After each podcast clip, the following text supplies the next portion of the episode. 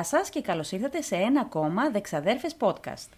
Καλημέρα σας και δεν ήρθατε απλά σε ένα podcast ακόμη, ήρθατε στο 7ο podcast από το Δεξαδέρφες podcast. Καταρχάς, συγχαρητήρια που φτάσατε μέχρι το 7ο. Σας ευχαριστούμε πάρα πολύ που μας ακούσατε μέχρι εδώ. Βεβαίως και να πούμε ότι Ναι, υπάρχει σελίδα μας στο Instagram, το Δεξαδέρφες podcast, που μπορείτε να ακούσετε το δικό μας podcast κάθε φορά που βγάζουμε και μετά να μπείτε στη σελίδα μας και να ψηφίσετε ποια ήταν η αγαπημένη σας ιστορία. όπως κάνετε μέχρι τώρα όλοι εσείς που μας ακούτε, σας ευχαριστούμε ξανά γι' αυτό, εγώ λίγο περισσότερο, γιατί πες ξαδέλφοι, ποια κέρδισε την προηγούμενη φορά με τρελή διαφορά; Ω Θεέ μου, δεν μπορώ, δεν μπορώ αυτή τη φατσούλα. λοιπόν, την τελευταία φορά κέρδισες εσύ με τεράστια διαφορά όμως. Δηλαδή, δεν μπορούσα να το σώσω από όσους φίλους και να έπαιρνα και να έλεγα μπείτε και ψηφίστε. Δεν υπήρχε περίπτωση να το σώσω. Γιατί ήρθε στα λόγια μου που σου έλεγα πριν κάνουμε το podcast. Κανένας δεν συμπαθεί τους κλόουν. Έχεις δίκιο. Ευχαριστώ. Έχεις δίκιο. Και επίσης νομίζω ότι έπαιξε και μεγάλο ρόλο το γεγονός ότι πρώτον η δική σου ιστορία ήταν καταπληκτική. Ναι, Ευχαριστώ. Δεν την ήξερα και νομίζω ότι ήταν μια ιστορία που δεν την ήξερα και τόσο κόσμος και ότι τη δική μου την ήξεραν πάρα πολύ. Που ήταν λίγο βαρετό να ακούσεις την ίδια ιστορία ξανά και ξανά. Μη βρίσκεις πανάκιες να χρησιμοποιείς, γλυκούλα μου. Έχεις ένα δίκιο. Όχι. Ευχαριστώ. Ήταν πολύ ωραία η ιστορία σου. Έτσι. Ξεκάθαρα. Την προηγούμενη λοιπόν φορά είχαμε πάρει ένα θεμα- θεματικό. Είχαμε βάλει ένα θεματικό. Είπαμε ότι θα κάνουμε κάτι σε σχέση με μεταμφιέσεις. Αυτή τη φορά το αφήσαμε ελεύθερο. Επανήλθαμε στις πρώτερες καταστάσεις μας. Ναι. Η κάθε μία βρήκε μια ιστορία που νομίζω ότι είναι πάρα πολύ ενδιαφέρουσα. Λίγο παράξενη, λίγο περίεργη. Εγώ γιατί νομίζω ότι πάλι θα χάσω εντωμεταξύ; Έχω, έχεις ένα βλέμμα έτσι πολύ ε, determined. Δεν ξέρω πώς να το πω. Όχι, όχι, ίσα ίσα. Σήμερα έχω αποφασίσει ότι θα σε αφήσω να κερδίσεις για να μην στεναχωριέσαι πολύ. Εντάξει. Τα έχουμε πει. Δεν ε, καίγομαι και τόσο να κερδίσω, ρε παιδί μου. Αλλά εντάξει. Αλλά και εγώ με βαθιά μέσα. Αλλά βαθιά μέσα μου καίγομαι, ναι. Ε, Μην επίσης... τη λυπάστε, μην τη λυπάστε. Αναλέητη. Επίσης να πω ότι το συγκεκριμένο θέμα, και το λέω αυτό για να ξεκαθαρίσουμε κάποιες καταστάσεις, θα ανέβει και σε βίντεο, το επόμενο μου βίντεο δηλαδή που θα ανεβάσω στο κανάλι μου στο YouTube, στο Σωσάνα M, αν δεν έχετε μπει, μπείτε και ρίξτε μια ματιά, θα είναι αυτό το θέμα που θα πω σήμερα. Ε, το λέω απλά για να το ξεκαθαρίσω, να μην περιμένουν κάτι καινούριο. Απλά τη βρήκα πολύ ενδιαφέρουσα ιστορία, έχει πάρα πολύ ζουμί και σηκώνει και πάρα πάρα πολύ συζήτηση. Την οποία ευτυχώς δεν θα κάνουμε σήμερα. Και επίσης έχει μόνο ένα πτώμα. Αποκλείεται. Ναι, ναι. Μας έχεις κρύψει τα υπόλοιπα 55. Όχι, έχει μόνο ένα πτώμα θεωρητικά. Θεωρητικά. Θα, θα, θα σου εξηγήσω. Ωραία. Ναι. Ε, ε, Η επειδή δική όμως... μου ιστορία δεν έχει κανένα πτώμα. Όχι ρε φίλε. Ε, Α, αλήθεια. Το τερμάτισες νομίζω αυτή τη φορά. Είπαμε, είσαι γλυκούλα και πιο light. Αλλά τώρα το Κανένα. τερμάτισες. Επειδή όμως είμαστε και πάρα πολύ της παράδοσης και της ρουτίνας και θέλουμε τα πράγματα να τα κάνουμε με μια συγκεκριμένη σειρά. έτσι και να μην χάνουμε τον μπούσουλα. Ωραία. Πώς πέρασες τις τελευταίες δύο εβδομάδες που δεν τα είπαμε; Τρεις. Τρεις. Τρεις. Για πες. Πέρασα πάρα πολύ ωραία, γιατί ενδιάμεσα ήταν και το τρίμερος τη καθαράς Δευτέρας. Οπότε, ναι, βλέπω τα μούτρα σου, εσύ πέρασες εξαιρετικά. Ε. Μπορείς να μας πεις για τις δικές σου μέρες. Για μένα ήταν δύσκολα, πολύ δύσκολα. Γιατί, ενώ ρε παιδί μου, ξέρεις, οικογένεια με παιδάκια. Έχεις ετοιμάσει, έχεις πάρει τις στολές σου για τα καρναβάλια, τα παιδάκια, χαχαχά, χουγούλα, πολύ ωραία. Ε, μ, την ε, Πέμπτη πριν την καθαρά Δευτέρα ήταν που κάναμε το podcast; Τετάρτη, ναι. Ναι, τέλος πάντων, κάποια από εκείνες τις ημέρες ανακαλύπτουμε ότι ο σύζυγός μου έχει COVID. Ναι. Αναγκαστικά λοιπόν, καθίσαμε όλοι σπίτι, τα παιδιά δεν πήγαν στο σχολείο, δεν φορέσαν τις στολές τους, δεν χαρήκαμε την καθαρά Δευτέρα, δεν πετάξαμε χαρταετό, μεγάλο πλήγμα ο χαρταετός. Είμαι σίγουρη. Ναι. Βέβαια δεν πέταξε εύκολο χαρταετός, οπότε μη στεναχωριέστε. Αχ, δεν θέλω, δεν θέλω, δεν, δεν, δεν, δεν παίρνω την άποψή σου γιατί εσύ πήγες τρίμερο, χαχαχά, χουχού, πήγες στη θάλασσα, πήγες στα βουνά, πήγες στον Όλυβο, πήγες στην Κατερίνη, πήγε. Πέρασες ωραία. Πέρασες ωραία. Ε, σε παρακαλώ, άσε με να πω το πόνο μου. Ε, περνάει ο άντρας μου COVID. Δεν τολμάω Χάλια. να μιλήσω. ρε. Χάλια. Το λέγεται δικτατορία. Ναι. Για πες μας. Δεν κολλάει κανένας από τους υπόλοιπους μέσα στο σπίτι. Και μια μέρα πριν βγούμε από την καραντίνα και γυρίσουμε και επιστρέψουμε στην κανονικότητα, κολλάει και η μεγάλη μου κόρη. Τέλειο. Έτσι. Άλλη μια εβδομάδα μέσα. Μαγεία. Μαγεία. Εκεί πλέον το πήρα απόφαση και λέω εντάξει, δεν με ενδιαφέρει, δεν προσέχουμε καθόλου, δεν φοράμε μάσκες, να κολλήσουμε κι εμείς να τελειώνουμε. Δεν κολλήσαμε ποτέ τελικά. Πάλι καλά. Για να κάνουμε κάποτε και αυτό το podcast. Ναι. Άρα αυτό, ναι, ήταν, πέρασα δύσκολα. Πέρασα πολύ δύσκολα. Αυτά είχα να πω. Λοιπόν, φτάνει όμως με το μπλα μπλα, περάσανε και 5,5 λεπτά. Φτάνει. Ρίξουμε Ναι. το κέρμα. Να, Γρήγορα, ρίξουμε το γρήγορα. κέρμα. Ξεκίνα. Ε, οπ. Έλα, ξεκινάς. Ξεκινάω. Ήθελα γιατί- πάρα πολύ να ξεκινήσεις. Γιατί ήθελε, γιατί λες πάντα ότι όποια ξεκινάει πρώτη χάνει. Όχι, ναι, ρε φίλε, κι όντως. Πρόσεξε το λίγο. Ναι, ναι, ξεκίνα, Θα αγαπημένη ανατρέψουμε μου. τα, προγνω... τα προγνωστικά σήμερα Ναι, και θα ξεκινήσω εγώ γιατί είπαμε κορώνα, πριγκίπισσα, το έχω. ναι. Λοιπόν, εγώ είμαι πιστή στις παραδόσεις, οπότε όπως μπορείτε να αντιληφθείτε όλοι σας, σε ποια εποχή εξελίσσεται η δική μου ιστορία; 1900 μέχρι 1930. Ορίστε, είδες. Μέχρι εκεί το πολύ. Ούτε καν. Δεν έχω πάει ούτε καν τόσο. Μη στεναχωριέστε. Θα σας πω λοιπόν σήμερα την ιστορία μιας νέας κοπέλας που ήταν γόνος μιας πολύ πλούσιας οικογένειας και κληρονόμος της φόρμουλας ενός διαβόητου αρώματος. Είναι αληθινή ιστορία και είναι ένα έγκλημα που έμεινε άλυτο. Θα δούμε όλοι μαζί τι έγκλημα ήταν. Βέβαια, όσο και αν έψαξα, δεν μπόρεσα να βρω ποια ήταν αυτή η φόρμουλα του διαβόητου αρώματος, έτσι. Που Ούτε έχω το μια απορία. άρωμα. Δηλαδή, πώς λεγόταν το Όχι. άρωμα. Μμ, οκ. Ε, βέβαια, εδώ να πούμε πάλι ότι οποιοδήποτε ακροατής έχει πληροφορία ή κάτι παραπάνω για τις ιστορίες μας, περιμένουμε με αγωνία να μας στείλει μήνυμα. Ναι, ναι, ναι, ναι, θα ήθελα. Ε, ναι, γιατί έστω έχω βρει φωτογραφία της κοπέλας, όχι όμως του αρώματος. Οκ. Είμαστε λοιπόν το 1910. Ε, στα νερά σου εκεί. Ορίστε. Και αναφερόμαστε στην Dorothy Arnold που ζούσε στο Μανχάταν. Μας πήγα και καρακεντρικά. Τέλεια. Οι γονείς της ήταν απόγονοι των Mayflower που θεωρούνταν οι ελάχιστοι ευγενείς του νέου κόσμου. Η Ντόροφη ήταν πάρα πολύ μορφωμένη, που για την εποχή ήταν πολύ περίεργο, και είχε και αξιοσημείωτες λογοτεχνικές ιδιότητες. Ήθελε να γίνει συγγραφέας, αλλά οι γονείς της, ο Φράνσις και η Μαρία, της το απαγόρευαν ρητά. Δεν άρμοζε αυτό το μποέμ πνεύμα γενικότερα στη δική τους κοινωνική τάξη. Είμαστε και το 1910. Ένα χειμωνιάτικο πρωινό, λοιπόν, στις 11 το πρωί, η Ντόροθι φεύγει από το σπίτι για να αγοράσει ένα φόρεμα για μια πολύ γνωστή και σημαντική εκδήλωση. Πρώτα σταματάει σε ένα γνωστό ζαχαροπλαστείο, παίρνει τα αγαπημένα της σοκολατάκια. Μέσα έλεγε σε ένα άρθρο και ποια σοκολατάκια ήταν αυτά. Έλα. Μετά πέρασε από ένα βιβλιοπωλείο, τον, τον Μπρεντάνο, όπου αγόρασε ένα χιουμοριστικό βιβλίο που μόλις είχε κυκλοφορήσει. Γενικά φρόντιζε να αγοράζει όλες τις νέες κυκλοφορίες και να είναι ενήμερη για όλα τα λογοτεχνικά που συνέβαιναν. Μπράβο. Όσοι τη συνάντησαν εκείνη την ημέρα, είπαν πως ήταν όπως ήταν πάντα. Πνευματώδης, γελαστή, επικοινωνιακή και ευχάριστη. Η φίλη τη η Γκλάντις, που τη συνάντησε στις 2 το μεσημέρι, είπε ότι όταν χωρίστηκαν, της είπε η Ντόροθη πως θα πήγαινε μία βόλτα στο πάρκο. Και από εκεί χάθηκαν τα ίχνη της. Όταν νύχτωσε πια, οι γονείς της ανησύχησαν και νόμιζαν πως ήταν πάλι σε κάποιο νυχτερινό κέντρο διασκέδασης. Που ήταν φυσικά ανεπίτρεπτο, όπως μπορείς να καταλαβει Αρκετά αργότερα, αρκετά αργότερα όμως, ο πατέρας της έστειλε να ρωτήσουν στον κοινωνικό της περίγυρο αν την είχαν δει, δεν πήγε καν ο ίδιος. Ο μεγαλύτερος τους φόβος ήταν, όπως αντιλαμβανόμαστε όλοι, το κοινωνικό σκάνδαλο. Μην έχει φύγει με κανέναν άντρα, μην γίνει κάτι, ναι. Φυσικά. Γι' αυτό περνάει ακόμη πιο πολλή ώρα, σχεδόν ξημερώματα, όταν μια άλλη επιφανής κυρία, η Έλσα, που φανταζόμαστε ήταν φίλη της Ντόροθη, τους πήρε τηλέφωνο να ρωτήσει αν γύρισε η Ντόροθη πια. Γιατί είχαν πάει, είχε γίνει ένας σούσουρο στα μαγαζιά ότι την ψάχνουνε και πήρε να ρωτήσει. Οι γονείς της λοιπόν είπαν στην Έλσα πως γύρισε εξουθενωμένη η Ντόροθη από τα ψώνια και κοιμόταν. Ότι γύρισε την ίδια μέρα ή την άλλη μέρα; Τη νύχτα. Γύρισε την ίδια μέρα αργά, εξουθενωμένη και κοιμόταν. Και όσο και αν ζήτησε η Έλσα να μιλήσει στην Τόροθη τουλάχιστον, της είπαν ότι δεν μπορούσε, γιατί ήταν πάρα πολύ κουρασμένη. Για δύο ολόκληρες εβδομάδες, εβδομάδες, το παιδί τους έχουν χάσει, έτσι. Για δύο ολόκληρες εβδομάδες, οι Άρλοντ κράτησαν την εξαφάνιση της Δόροθη κρυφή. Χάνοντας έτσι πολύτιμο χρόνο και ίχνη που μπορεί να βοηθήσουν την αστυνομία. Ναι. Ο πατέρας της, βέβαια, την επόμενη μέρα της εξαφάνισής της, είπε σε ένα δικό του άνθρωπο, τον Τζον, να ψάξει τα νοσοκομεία και τις φυλακές για την Ντόροθι. Ο Τζον, που ήταν και δικηγόρος, ταξίδεψε και στη Βοστόνη και στη Φιλαδέλφια.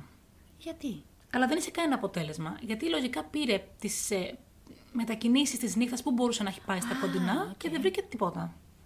Συνεχίζοντας πάλι κρυφά από την αστυνομία πάντα, προσέλαβαν οι γονείς της τον διάσημο detective της εποχής, τον Άλαν Πίκερτον, που είχε ανορθόδοξες μεθόδους.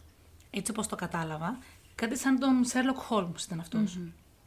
Άρα δεν μπορείς να πεις ότι δεν, ενδιαφέρει, δεν ενδιαφέρθηκαν για το παιδί τους. Ενδιαφέρθηκαν απλά μου λοχτά. Ναι, γιατί, μην το μάθει ο κόσμος. Ναι, γιατί προφανώς φοβόντουσαν αυτό που λες, το σκάνδαλο, ότι μήπως έχει φύγει με κάποιον άντρα ή ότι δεν- μπορεί να είχαν κάτι στο μυαλό τους από Ναι, πριν. γιατί για αυτό ήταν πάρα πολύ σημαντικό τι θα πει ο κόσμος. Ναι. Αυτό που δεν αντέχω να ακούω. Ναι, αυτό. ναι, ναι. Η ομάδα λοιπόν του Πίκερτον εξέτασαν φίλους, γνωστούς, συμφιλητές της Ντόροθι, χωρίς πάλι κανένα αποτέλεσμα. Αποφάσισαν τότε, μετά από δύο εβδομάδες, να ψάξουν στο δωμάτιό της. Από εκεί εννοείς; που βγήκε τελευταία φορά. Δεν είχε... Να ξανακοιτάξουν, ας πούμε. Ναι. ναι. Μπαίνοντας λοιπόν στο δωμάτιο της Ντόροθι, βλέπουν στάχτες στο τζάκι του δωματίου της. Κοίτανε και βρήκανε και δίπλα φυλάδια από διυπηρωτικά ταξίδια και επιστολές από ξένα κράτη, σύμφωνα με τις φραγίδες που είχαν πάνω. Οι γονείς της είπαν πως εφόσον τα έκαψε, ήταν εκεί στάχτες και τέτοια, σημαίνει πως απέρριψε όλες τις προτάσεις να φύγει. Όχι απαραίτητα. Οι υπόλοιποι βέβαια σκέφτηκαν πως ήταν τόσο καταπιεσμένη η Ντόροθι από τους γονείς της που σκεφτόταν να φύγει μακριά. Άρα οι detective θεώρησαν πως μπορεί αυτή τη φωτιά στο τζάκι να την έβαλαν και οι ίδιοι οι γονείς της για να μην βρουν οι υπόλοιποι τέτοια φυλάδια και δημιουργηθούν εντυπώσεις που θα τους βόλευαν. Ναι, ή αυτό, ή μπορεί να τα έκαψε και η ίδια για να μην αφήσει στοιχεία για το πού πηγαίνει. Ναι. Άρχισε λοιπόν ο Πίκερτον να σκέφτεται μήπως η Ντόρθι βρισκόταν σε κάποια μακρινή ευρωπαϊκή πόλη με κάποιον εραστή της. Αυτό βέβαια ήταν μια εκδοχή που δεν άρεσε καθόλου στους γονείς της και τους γέμισε ακόμη περισσότερη ανησυχία. Ο Πίκερτον δεν τους άφησε περιθώρια βέβαια. Έψαξαν στο εξωτερικό για νιόπαντρα ζευγάρια, είδε τα πρόσφατα αρχεία γάμων, γιατί τότε είχε αρχεία που ήταν χειρόγραφα όλα, κοίταξε λίστα επιβατών στα πλοία για όλη την Ευρώπη και δεν βρήκε τίποτα.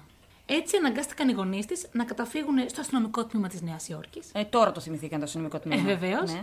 Εκεί όπου οι αξιωματικοί έμειναν άφωνοι, Ε, ναι. όταν ανακάλυψαν πως οι γονείς της περίμεναν έξι εβδομάδες πλέον για να δηλώσουν την εξαφάνιση της κόρης τους. Και εδώ ξεκινάει ο κοινωνικός τους εφιάλτης. Η αστυνομία τους ανάγκασε να δώσουν συνέντευξη τύπου, να ανακοινώσουν την εξαφάνιση της Ντόροθη και να υποσχεθούν αμοιβή 25.000 δολαρίων σε όποιον ήξερε τι συνέβη. Γρήγορα, γρήγορα, έτσι.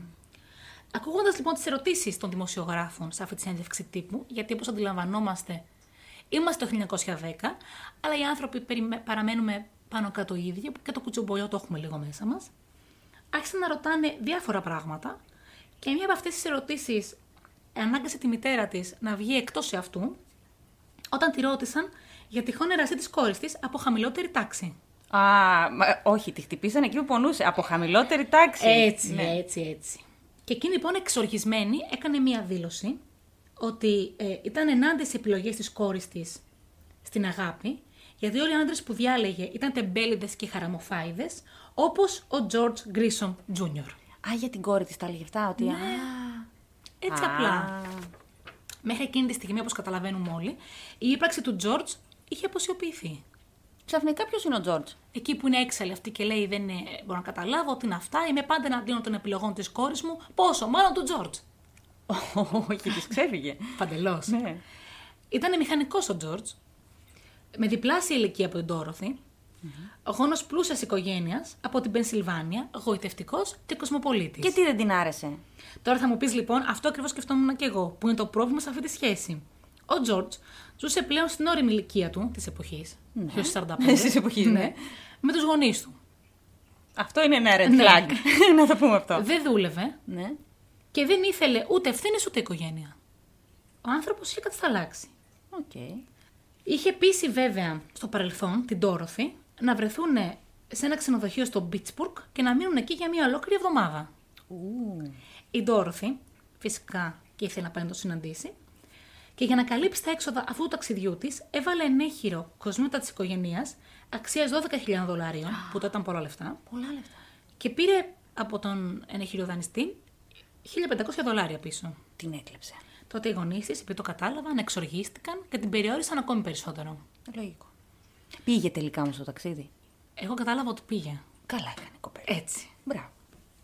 Η εξαφάνιση λοιπόν της Δόροθι όμως συνέπεσε και με ένα μεγάλο ταξίδι του Τζορτ μαζί με την οικογένειά του στην Ευρώπη. Α. Οπότε, καθώς ο καιρός περνούσε, η μητέρα της που έψαχνε την κόρη της γιατί πραγματικά την αγαπούσε πολύ, μαζί με τον αδελφό της εντόπισαν τον Τζορτ σε ένα ξενοδοχείο στην Ιταλία, όπου και πήγε να τον βρει, με αέρα κιόλας, θέλω λίγο τον αέρα της ευγένειας που κυλούσε μέσα της. Φτάνει στο ξενοδοχείο, ανοίγει την πόρτα και περιμένει να βρει μέσα την κόρη της. Τώρα το έχω κάνει εικόνα, αλλά με Ελληνίδα μάνα. Ε, θα είχε πολύ γέλιο αυτή η συνάντηση. Φυσικά δεν ήταν εκεί η κόρτη. Ε, ναι. Αυτό ο ήταν με την Τζορτζ; οικογένειά του, αυτός έτσι δεν είναι; Ναι. Μμμ. Και ο Τζορτζ της εξηγεί ότι δεν είχε ιδέα για την εξαφάνισή της. Ναι. Γιατί είμαστε το 1910, εξαφανίστηκε η άλλη στο Μανχάταν, αυτός είναι στην Ιταλία, που να το ξέρει. Ναι. Ο να Τζορτζ- ρωτήσω κάτι Βεβαίως. που δεν κατάλαβα ή δεν, δεν, δεν, δεν πρόσεχα, δεν ξέρω. Ε, το ταξίδι αυτού του νου συνέπεσε με την εξαφάνιση; Ναι. Ήταν την, τις ίδιες μέρες, ας πούμε; Ωραία. Ο Τζορτζ λοιπόν έμεινε ακόμη ένα μήνα στην Ευρώπη. Μην χαλάσει και τα σχεδια Ωραία. Όταν γύρισε, Δεν είπε στην αρχή ότι δεν ήθελε η οικογένεια αυτός; η οικογένεια δεν ήθελε. Την Τόροφη δεν. Η οικογένεια δεν ήθελε. Με την Τόροφη είχαν σχέση. Με την οικογένειά του. Τον μπαμπά του και τη μαμά του, κυρία νόμιζα μου. με τη γυναίκα του και τα παιδιά του. Όχι βέβαια, με τη μανούλα και τον πατερούλη. Αχ, γιατί ξέρω το ζώδιό του για κάποιο λόγο. Ένα περίεργο λόγο μου έρχεται το ζώδιό του. Τέλος πάντων. Ο Τζόρτζ λοιπόν όταν γύρισε, έδωσε μια μεγάλη συνέντευξη τύπου, με δόξα και τιμή, Ναι. γεμάτο ανησυχία για το κορίτσι του, το λέγανε και κορίτσι του, την Ξαφνικά Τόροφη. έγινε και κορίτσι του. Βεβαίως. Και μάλιστα δήλωσε πως μόλις την Τόροφη επιστρέψει, θέλει να την παντρευτεί. Δημόσια. Το κοινό τον λάτρεψε. Πήγαν όλοι με το μέρος του και μπράβο. Συγγνώμη, λατρέψαν αυτόν τον τύπο, αλήθεια. Οι γονείς βέβαια δεν τον αντιπάθησαν. Περισσότερο δεν είχε άλλο στο όριο της αντιπάθειας. Το κοινό τον λάτρεψε. Μάλιστα. Γιατί ζούσε έναν καταπιεσμένο έρωτα που τον θέλει τα πεθερικά, εξαφανίστηκε η σύντροφός του στην απελπισία της επάνω και αυτός την περιμένει με τα γαρίφαλα τεντάφυλλα στα χέρια να την παντρευτεί. Πόσο εύκολο είναι να χειραγωγήσει τον κόσμο, έτσι; Πολύ. Δηλαδή, Και να έχεις και το σωστό, τη σωστή εικόνα. Δύο μήνες λοιπόν μετά την εξαφάνισή της, η οικογένεια έλαβε μία κάρτα από τη Νέα Υόρκη που έλεγε Είμαι ασφαλής, Ντόροθι. Πλάκα μου κάνεις, Σωσάνα. ε, δεν γίνονται αυτά τώρα. Και τίποτα περισσότερο. Αυτό. Στην πορεία λοιπόν δεν μπορούσαν να κάνουν κάτι με αυτήν την κάρτα και έρχονταν και άπειρες πληροφορίες. Γιατί όλοι αποσκοπούσαν στις 25.000 στα 25.000 δολάρια που είχαν πει στην αρχή οι γονείς της. Μια σημαντική ερώτηση. Δεν ξέρω αν το αναφέρουν σήμερα. κα- Ναι. Κάπου, κάπου χάζεσαι, δεν προσέχεις τι λέω. Όχι, ε, Ωραία. είναι to the point αυτή. Για πες μου. Η κάρτα που ήρθε ήταν με το δικό της γραφικό χαρακτήρα. Είναι σίγουρο ότι την έστειλε αυτή. ή μπορεί να την έστειλε κάποιο. Α, όχι, οκ, ωραία. Έρχονταν λοιπόν όλες αυτές τις πληροφορίες που καμία δεν ήταν αληθής. Όλη η Αμερική ασχολιόταν με αυτό το κορίτσι. Δεν είχαμε και τι να κάνουμε. Που αυτό που λαχταρούσε, αυτό το κορίτσι, αν το καλοσκεφτούμε, δεν ήταν ο Τζόρτζ. Τι ήταν; Αυτό που λαχταρούσε αυτό το κορίτσι ήταν η ελευθερία της και η ανάγκη της να γίνει συγγραφέας. Γιατί ήθελε πάρα πολύ να γίνει συγγραφέας και έστελνε ε, αυτά που είχε γράψει, ε, μυθιστορήματα, νουβέλες, σε πολλούς εκδοτικούς με άλλη διεύθυνση και άλλο όνομα για να μην φαίνονται από πίσω οι γονείς της. Γιατί ήξερε ότι αν ήταν με το δικό της, οι γονείς της θα κινούσαν γη και ουρανό για να τη αρνούνταν πάντα οι εκδοτικοί οίκοι. Έλα, ρε. Επίσης, κάτι που, είχα, που διάβαζα τις προάλλες είναι ότι πολύ συχνά εκείνη την εποχή οι γυναίκες γράφαν με αντρικό ε, ψευδόνυμο γιατί τους πέρανε πιο πολύ στα σοβαρά. Ναι, Ε, το οποίο είναι τραγικό. είναι πραγματικά τραγικό. Και για πες. Και το λέω σαν γυναίκα συγγραφέας. Σαν γυναίκα συγγραφέας. ναι. Και παρόλα αυτά, παρόλο που έστειλε και το τελευταίο της έργο σε έναν εκδοτικό με άλλο όνομα, την απέρριψαν πάλι. Αυτό δεν το άντεχε. Ο Τζόρτζ λοιπόν, γιατί κάπου εδώ μπαίνει πάλι ο Τζόρτζ, μετά από εβδομάδες που ισχυριζόταν ότι δεν είχε νέα της, εμφάνισε μία, επιστο- μία επιστολή, στην οποία του έλεγε, με το δικό της γραφικό χαρακτήρα, Η αποτυχία με κοιτά κατάματα. Το μόνο που υπάρχει μπροστά μου είναι ανηφόρα και η μητέρα μου θα σκέφτεται πάντα πως έχει συμβεί ένα ατύχημα. Cryptic. Δεν, δεν Παντελώς. ξέρω πώς να το αποκωδικοποιήσω όλο αυτό. Νόμιζαν λοιπόν πως αυτό θα σήμαινε μια πιθανή αυτοκτονία. Οι γονείς της δεν επέτρεπαν ούτε να ακουστεί κάτι τέτοιο. Στις εφημερίδες άρχισαν να συνδέουν την εξαφάνισή της και δεν ξέρω γιατί, δεν κατάλαβα από ποιο σημείο και μετά. Λογικά από κάπου ήρθε μια πληροφορία ανώνυμη με το σπίτι του μυστηρίου. Με το ποιο; Το σπίτι του μυστηρίου. Το σπίτι αυτό ήταν μια παράνομη κλινική αμβλώσεων που λόγω των κακών συνθήκων υγιεινής που υπήρχαν εκεί μέσα, πολλές γυναίκες έχαναν τη ζωή τους κατά τη διάρκεια των αμβλώσεων. Αχ, εσύ. Και μετά απλά εξαφανίζονταν. Ο διευθυντής της κλινικής, ο Dr. Meredith, ισχυρίστηκε πως είχε κάνει μια επέμβαση στην Τόροθη, αλλά δεν ήξερε τι απέγινε μετά. Όσες γυναίκες πέθαιναν εκεί και έχονταν σε κάποιο φούρνο. Αχ, Θεέ μου. Ίσως λοιπόν να συνέβη κάτι τέτοιο και στην Τόροθη. Που μου είπες ψέματα ότι δεν υπήρχαν πτώματα σε αυτή την ιστορία. Να ρωτήσω κάτι. Πάλι θα ρωτήσω. Ο γιατρός, δηλαδή, διασταυρώθηκε ότι όντως η Ντόροθι είχε πάει σε εκείνη την κλινική κάποια Τι στιγμή; εννοείς διασταυρώθηκε το 1910. Ναι, είπε ο γιατρός ότι ήταν η Ντόροθι. Ναι. Αυτό δεν... Α, ήταν η Ντόροθι. Ο γιατρός είπε ότι πήγε μια γυναίκα με το όνομα της Ντόροθι. Οκ. Για πρώτη φορά λοιπόν, σε όλη την ιστορία, οι γονείς της και ο Τζόρτζ συμμάχησαν. Η Ντόροθι δεν ήταν ποτέ έγκυος και αν ήταν, δεν θα κατέφευγε ποτέ σε κλινικές του υπόκοσμου.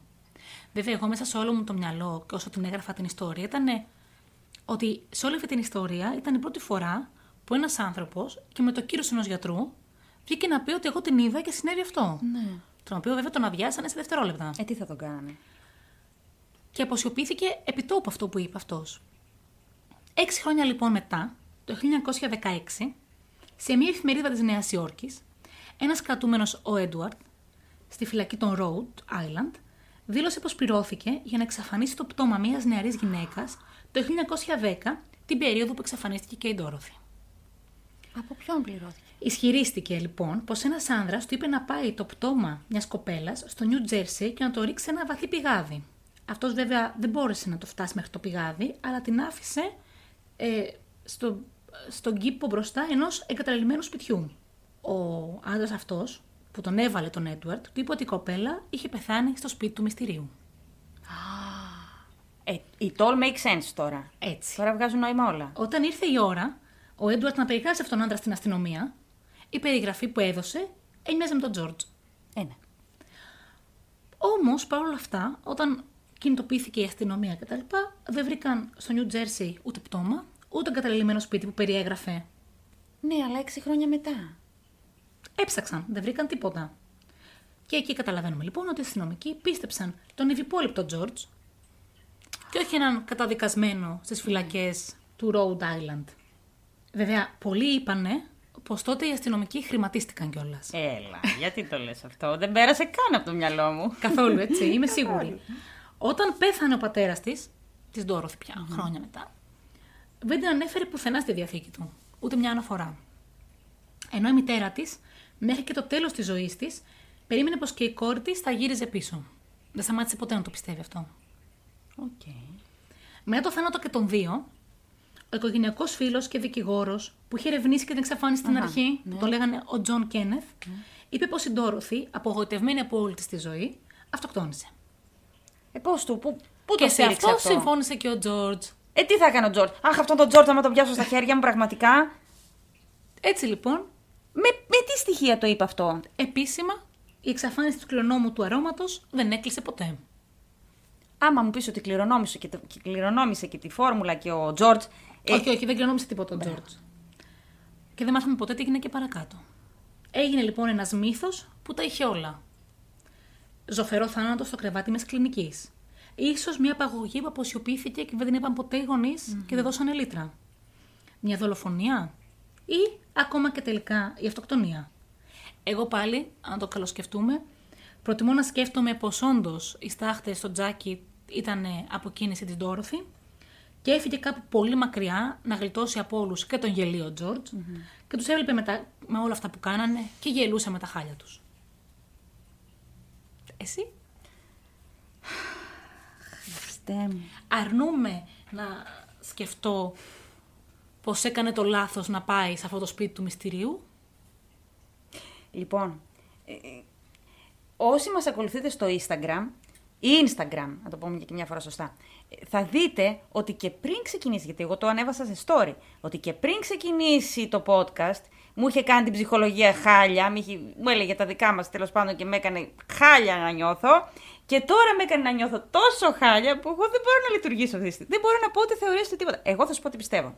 Τι πίστευα όση ώρα. Καταρχάς αυτόν τον George, ειλικρινά, στορκίζομαι, Συμφωνώ και εγώ θέλω να τον δει και αυτόν. πώς τον συμπάθησε το, ο κόσμος, τι, δηλαδή είπανε Είναι Α, εκείνος wow. ο, ο όμορφος αριστοκράτης που φέρεται και λίγο με αέρα, πιο ελεύθερο και μπορεί και περιφέρεται στους κύκλους της καλής κοινωνίας ανάμεσα σε... Που ήταν 50 χρόνια και πήγαινε διακοπές με τη μαμά και τον μπαμπά. Ε, ναι.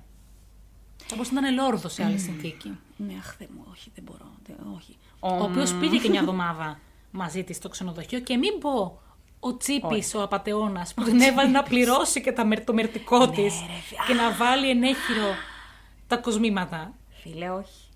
Λοιπόν, άκου να δεις. Εγώ τι, σκεφ... τι σκεφτόμουν όση ώρα έλεγες εσύ την ιστορία. Πάρα πολύ ωραία ιστορία. Σε ευχαριστώ. Θα κερδίσεις, στο λέω από τώρα να το ξέρεις. Ε, σκεφτόμουν ότι τελικά, μάλλον, αυτοί ξέραν ότι αυτοί οι γονείς ξέραν ότι η κοπέλα ήταν έγκυος. Ή μπορεί να ξανά ήταν έγκυος επειδή ήταν έγκυος στο παρελθόν. Γιατί δεν ξέρουμε πότε έγινε ακριβώς αυτό με τον γιατρό. Ε, ξέρανε φυσικά τη σχέση. Ξέραν ότι αυτός είναι ένας αχαήρευτο ανεπρόκοπος που δεν υπάρχει περίπτωση να την παντρευτεί και να την Φυσικά. αποκαταστήσει. Ε, οπότε στην αρχή, ε, και επειδή και αυτή είχε κάνει και το ταξίδι με αυτόν, Ναι. Υποθέσαν ότι είπαν ότι μπορεί να είναι ένα ταξίδι με αυτόν ή μπορεί να ξαναλείπει, μπορεί να είναι έγκυος ξα... πάλι. Ναι. Κάτι τέτοιο. Ταυτόχρονα ο άλλος ήξερε μάλλον την εγκυμοσύνη ή ήξερε για την εξαφάνιση και αυτά, κανόνισε το ταξίδι, οπότε να έχει Για να έχει ανάλωση. ένα άλλο ότι εγώ λείπω. Ναι. Όταν Πήρε μαζί γύρισε και τη μαμά πίσω... και τον μπαμπά. Ε, ναι. Ε, όταν γύρισε πίσω προσπάθησε να το καλύψει, να φανεί ότι κοιτάξτε να δείτε, εγώ δεν έχω σχέση με αυτό. Ε, σίγουρα στεναχωρήθηκε πάρα πολύ γιατί δεν μπορούσε να γίνει συγγραφέας και όλα αυτά. Και τα πήγε και περίφημα μέχρι εδώ στα λεγόμενά του. Ναι. Η μάνα και ο πατέρας στην κοσμάρα τους ε, προσπαθούσαν να. Δηλαδή, αν δεν αγαπάς το παιδί σου για όλα αυτά που είναι και να σε νοιάζει τόσο πολύ τι θα πει ο κόσμος. Κι ας είναι 1910. Μα αυτοί δεν θέλανε τίποτα από αυτά που ήταν το παιδί τους. Ναι. Εγώ εκεί κατέληξα. Αχ, τι κρίμα. Και γι' αυτό και η Ντόροθι προσπαθούσε να βρει μια άκρη. Και αυτή τη θεωρία που με τον κρατούμενο, εγώ δεν την βρίσκω καθόλου απίθανη. Και έξι χρόνια μετά δεν θα βρεις ούτε πτώμα. Και επίσης έξι χρόνια μετά ε, μπορεί ο ίδιος ο κρατούμενος να, να μην θυμόταν ακριβώς και το σπίτι που την άφησε. Δηλαδή Είναι πολύ πιθανό. παίζουν πολλά. Είναι πολύ κρίμα. Όχι. Ε, θα καταλήξουμε στη δική μου θεωρία Ναι. που λέει ότι τα παράτησε, μπήκε σε ένα πλοίο, έφυγε και ήταν κάπου ευτυχισμένη. Ναι, ρε, εσύ. Για πρώτη φορά. Είδες που δεν έχει κανένα πτώμα η ιστορία μου; Και αν ισχύει αυτό που, λέ, που λέμε, ότι κάτι έπαιζε με την κοπέλα και έμεινε έγκυος ή οτιδήποτε, τα γράμματα πού κολλάνε οι επιστολές. Μπορεί να τα αφήσαν οι γονείς για να φανεί ότι. Ναι. Α, για να φανεί ότι έφυγε από μόνη της. Στεναχωρέθηκα. Πώς το κάνεις αυτό κάθε φορά; Δεν θέλω να σε στεναχωρώ. Θέλω να συζητάμε μια ιστορία. Ναι, αλλά εγώ να σου πω κάτι. Είμαι άνθρωπος όπως λέγαμε και πριν το podcast που ξεκινήσαμε. τη συζήτηση. Ε, βεβαίως. Είμαι άνθρωπος των άκρων. Τα νιώθω όλα to the bone, στο, μέχρι το κόκαλο τα νιώθω. Γενικά Στεναχωρέθηκα. σήμερα από την ώρα που ήρθα τα λες όλα στα αγγλικά. Ναι, γιατί το κάνω αυτό σήμερα; το πες Ξέρεις και αυτό γιατί; ωραίο, embrace my I feelings. embrace my feelings. Ξέρετε γιατί, θα το εξηγήσω και μην με παρεξηγείτε. Ούτε που το κάνω για να φανώ, ξέρω εγώ κάπως. Επειδή το τελευταίο καιρό έχω ρίξει πάρα πολύ διάβασμα και ό,τι διαβάζω είναι στα αγγλικά για τα μαθήματά μου για να πάρω το πτυχίο μου. Έχω, ξέρεις. Εντάξει, το δέχομαι Μου αυτό. έχει μείνει λίγο αυτό. Να, τι δεν κάναμε σήμερα; Τι δεν κάναμε; Μια ωραία αγγλική λέξη. Α, Disclaimer! Να αποποιηθούμε. Disclaimer. Να κάνουμε ένα. Ε, όχι. Επειδή δεν είχαμε πτώμα στη δική σου ιστορία. Γι' αυτό δεν κάναμε. Ναι, δεν κάναμε disclaimer. Θα κάνουμε μια αποποίηση τώρα, γιατί εμένα έρχεται ένα, μια ιστορία με πτώμα. Ωραία. Είμαστε έτοιμοι λοιπόν για αυτή την ιστορία. Εγώ λοιπόν θα σε πάω στα πιο σύγχρονα, όπως φυσικά. κάνω πάντα, σχεδόν. Και είμαστε 6 Ιουνίου του 1980 Μμμ. στο χωριό, κάτι σαν Κομόπολη, Τίγκλι στην Αγγλία. Ο 56χρονος Ζίγμουντ Αντάμσκι φεύγει από το σπίτι του με σκοπό να πάει ως το κοντινό σούπερ μάρκετ, όμως ποτέ δεν επέστρεψε. Λίγες ημέρες αργότερα, στις 11 Ιουνίου, το πτώμα του 56χρονου βρέθηκε σε μια ανθρακαποθήκη Μάλιστα. λίγα χιλιόμετρα από το σπίτι του. Ο γιατροδικαστής που εξέτασε το πτώμα ανέφερε πως αυτή η υπόθεση ήταν το μεγαλύτερο μυστήριο που είχε δει ποτέ στην καριέρα του. Ωραία. Για Γιατί εξήγησέ όμως μας, ήταν γιατί, μυστήριο. γιατί είναι απλά Λοιπόν. μέχρι τώρα ένα πτώμα σε μια ανθρακαποθήκη. Ταυτόχρονα, επειδή είναι δύο ιστορίες που έρχονται και κολλάνε μεταξύ τους με έναν πολύ περίεργο τρόπο. Και επίσης σήμερα θα αγγίξουμε ένα θέμα το οποίο δεν έχουμε αγγίξει ποτέ στα podcast μας. Τους εξωγήινους. Α, βέβαια. Αυτοί μας είχαν ξεφύγει.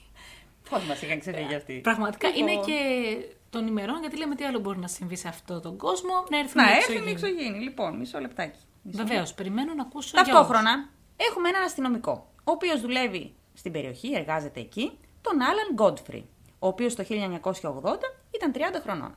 Δούλευε σε ένα αστυνομικό τμήμα σε μια παραδιπλανή πόλη εμ, και ήταν- είχε την καριέρα του και όλα αυτά. Ο οποίος όταν βρήκανε το πτώμα, τον καλέσανε και ανέλαβε την υπόθεση.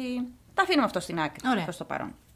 Ο Ζίγμουντ λοιπόν, ή Ζίγκη όπως τον αποκαλούσανε, είχε γεννηθεί το 1923 στην Πολωνία. Ε, είχε μεταναστεύσει στην Αγγλία το 1945 για να βρει έτσι, μια καλύτερη ζωή, όπως κάνανε και πολλοί τότε. Το 1951 παντρεύτηκε ε, μια επίσης Πολωνή και ζούσαν πάρα πάρα πολύ ευτυχισμένοι με την οικογένειά τους στο σπίτι τους στο Τίγκλεϊ. Ωραία. Αυτός δούλευε, δούλευε ως ανθρακορίχος. Η γυναίκα του κάποια στιγμή ε, Άρα λογικό που τον βρήκαμε σε ένα ανθρακοριχείο. Δεν, δεν ήταν ανθρακοριχείο αυτό που τον βρήκανε, ήταν ανθρακαποθήκη. Ανθρακαποθήκη, συγγνώμη. Θα πω πάλι τα αγγλικά γιατί είναι λίγο. Coal yard, δηλαδή μία αποθήκη που είχε κάρβουνα, αλλά ήταν ανοιχτή. Ναι, ναι. Εγώ αυτό Αυλή, κατάλαβα. τύπου. Ναι, δεν ξέρω πώς Yard. μεταφράζεται στα. Ναι, για τέλος πάντων. Έκαμε και ένα χωράφι, εν πάση περιπτώσει, και το Ε, Λοιπόν, η γυναίκα του κάποια στιγμή διαγνώστηκε με σκλήρηση κατά πλάκας. Και ήταν πάρα πολύ δύσκολο, το περνούσε δύσκολα και είχε καθυλωθεί σε ένα πυρικό καροτσάκι. Ωστόσο, ο Ζίγμουν την αγαπούσε πάρα πολύ και τη φρόντιζε πραγματικά, δηλαδή. Και το έκανε και με ευχαρίστηση. Δηλαδή, κα, κανένας ποτέ δεν είπε ότι ξέρεις, πάρα πονέθηκε γι' αυτό ή δυσκολευόταν ή οτιδήποτε. Είχε μάθει σε αυτόν τον τρόπο ζωής, αγαπούσε πολύ τη γυναίκα του και τη βου- βοηθούσε καθημερινά. Αυτός κάποια στιγμή απέκτησε και αυτός ένα πρόβλημα υγείας με τα πνευμόνια του. Όπως είναι λογικό γιατί ήταν Από τη δουλειά ανθρακορύχος. του, φυσικά. Ναι, και επειδή κάπνιζε πάρα πάρα πολύ. Επίσης. Δεν βοηθάει. Την ημέρα που εξαφανίστηκε λοιπόν ήταν μια μέρα σαν όλες τις άλλες. Το μόνο που ήταν διαφορετικό ήταν ότι φιλοξενούσαν ε, έναν ξάδερφό του από την Πολωνία, επειδή τις επόμενες μέρες θα γινόταν ένας γάμος. Θα παντρευόταν μια ανιψιά του τέλος πάντων. Και ήρθαν οι συγγενείς. Ναι. Πήγε αυτός λοιπόν στο σούπερ μάρκετ, εξαφανίζεται μετά τις 3 και 30. Πήγε στο σούπερ μάρκετ. Πήγε στο σούπερ μάρκετ. Ωραία. Και από τη στιγμή που ε, βγήκε από το σούπερ μάρκετ δεν τον ξαναείδε κανείς. Όταν λοιπόν βρέθηκε το πτώμα του, πέντε ημέρες αργότερα, βρέθηκε στην κορυφή ενός σωρού από κάρβουνα. Μια σωρού ή ενός σωρού. Ενός σωρού. Ε, καλά δεν τα λέω, ναι. Υπέροχα τα λες. Υπέροχα τα λέω. Η, ο- η οποία σο, Σωρός. σωρός είχε ύψος 3 μέτρα. Και αυτός ήταν στην κορυφή. Τον ανεβάσανε με σκάλα ή με Μισό, μηχάνημα. Μισό, θα σου πω. Όταν βρέθηκε λοιπόν, ενώ την ημέρα που εξαφανίστηκε φορούσε κοστούμι, έλειπε από μέσα το πουκάμισο, το σακάκι από το κοστούμι του ήταν κουμπωμένο στραβά, Ναι. ε, Κάποιο τον ξέδισε λοιπόν. ναι, έλειπαν το ρολόι του και το πορτοφόλι του, Τον έκλεψαν κιόλας. ναι, ε, και επίσης ήταν κουρεμένα τα μαλλιά του, αλλά πολύ άτσαλα. Μήπως θέλανε να τον απαγάγουν και να στήσουν λίτρα; Περίμενε, σου έχω και καλύτερο. Το περίεργο ήταν ότι στις 11 η ώρα το πρωί που ο υπάλληλος εκεί, ο εργα- οι εργαζόμενοι, είχαν πάει στο συγκεκριμένο μέρος, δεν υπήρχε τίποτα. Και στις 3 η ώρα βρέθηκε το πτώμα. Δηλαδή, σαν κάποιος πραγματικά να τον άφησε εκεί να τον, τοποθέ... το- να τοποθέ- ε, να τον τοποθέτησε. Το περίεργο είναι ότι τα ρούχα του δεν ήταν καθόλου λερωμένα. Δηλαδή, δεν είχε ανέβει ο ίδιος πάνω Ναι, σε αυτό το αντιλαμβάνομαι. σημείο. Δεν θα ανέβαινε να κάνει μια βόλτα σε τρία μέτρα. Ναι. Ακόμα και κάποιος να τον είχε αφήσει εκεί, Ναι. θα έπρεπε να περάσει να σκαρβαλώσει όλο αυτό το σωρό με τα κάρβουνα. Και αυτός δεν ήταν καθόλου λερωμένος. Έμοιαζε σαν να είχε πέσει. Ο ιατροδικαστής είπε ότι πέθανε από ανακοπή καρδιάς. Πάνω στο σώμα του βρεθήκανε στο πίσω μέρος, στο κεφάλι του, στον αφιένα του και στην πλάτη του εγκάβματα. Πολύ βαριά εγκάβματα. Τα οποία εγκάβματα, μάλιστα, κάποιος είχε προσπαθήσει να τα φροντίσει με μια περίεργη κολόδι πράσινη αληφή Μάλιστα. ουσία τέλος πάντων. Πράσινη. Πράσινη. Την οποία όμως όταν πήγανε στο εργαστήριο να την εξετάσουν, δεν μπορέσαν να καταλάβουν ποτέ τι είναι. Το 1980. Το 1980. Δεν αναγνωρίστηκε ποτέ αυτή η ουσία και επίσης επικοινωνήσανε και με φαρμακεία και με νοσοκομεία στην περιοχή. Μήπως ο άνθρωπος, επειδή είχε πολύ σοβαρά εγκάβματα, κάποιος τον είχε περιποιηθεί. Δεν υπήρχε καμία τέτοια αναφορά. Να αναφέρω εδώ, σε αυτό το σημείο, ότι τις τελευταίες, ε, τους τελευταίους μήνες πριν την εξαφάνιση του Ζίγμουντ ή- υπήρχαν πάρα πολλές αναφορές για υπτάμενα αντικείμενα. Ναι.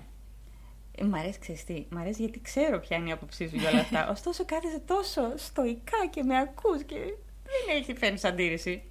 Επίσης υπήρχαν πάρα πολλές αναφορές που έχει μια λογική για απαγωγές κοπαδιών, αγελάδων κυρίως. Μάλιστα.